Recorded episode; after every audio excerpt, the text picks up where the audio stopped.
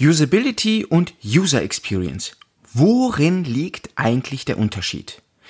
In meiner täglichen Praxis erlebe ich, dass die beiden Begriffe sehr oft verschwurbelt miteinander verwendet werden, beziehungsweise man einfach die Bedeutung gar nicht richtig kennt und verwechselt.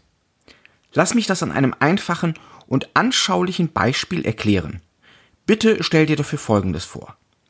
Du hast von einem Freund einen Gutschein für deine Lieblingsparfümerie zum Geburtstag geschenkt bekommen.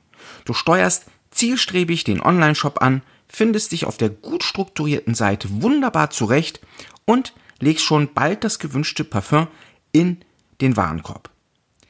Der Bestellabschluss funktioniert schnell und reibungslos. Du verlässt den Online-Shop wieder und freust dich auf dein Paket. Einige Tage später bekommst du eine E-Mail der Parfümeriekette, in der steht, dass dein Parfüm derzeit nicht lieferbar ist. Man bittet dich um etwas Geduld. Erst Tage später erreicht dich dann endlich das Paket. Beim Auspacken musst du leider feststellen, dass der Verschluss des Flakons undicht und ein Teil der wohlriechenden Flüssigkeit ausgelaufen ist. Du schreibst dem Kundenservice eine E-Mail, auf die du aber auch nach mehreren Tagen noch keine Antwort erhalten hast. Du rufst also die Hotline an, die dich dann zu allem Überfluss mit deinem Problem in die nächstgelegene Filiale schickt. Dort sagt man dir, dass man dein mangelhaftes Produkt nicht einfach austauschen könne, da du es schließlich nicht bei ihnen im Geschäft gekauft hast. Du solltest doch bitte stattdessen zurückschicken und erhältst danach dann eine Ersatzlieferung oder Gutschrift. Zugegeben. Das mag im Detail ein Extrembeispiel sein, aber so oder so ähnlich haben wir das alle schon einmal irgendwie bei irgendeinem Händler oder Dienstleister erlebt. Seien wir uns doch mal ehrlich.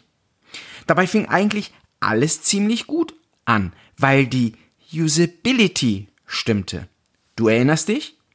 Ohne dass es dir schwer gefallen ist, hast du ein Parfum gefunden, das dir gefällt und es ohne großen Aufwand und nervige Probleme bestellt. Der Online-Shop der Parfümerie ist scheinbar ziemlich nutzerfreundlich gestaltet. Deine Vorfreude allerdings wurde massiv getrübt, als die E-Mail in deinem Postfach landete, die dich erst im Nachhinein darauf aufmerksam machte, dass das von dir ausgesuchte Parfum gar nicht lieferbar ist und zu allem Überfluss häuften sich danach die Pannen, sodass deine Nutzererfahrung, also User Experience, trotz des guten Auftakts beachtlich betrübt wurde und du es dir wohl zukünftig zweimal überlegen wirst, nochmals bei dieser Parfümeriekette, zumindest online über den Shop, zu bestellen.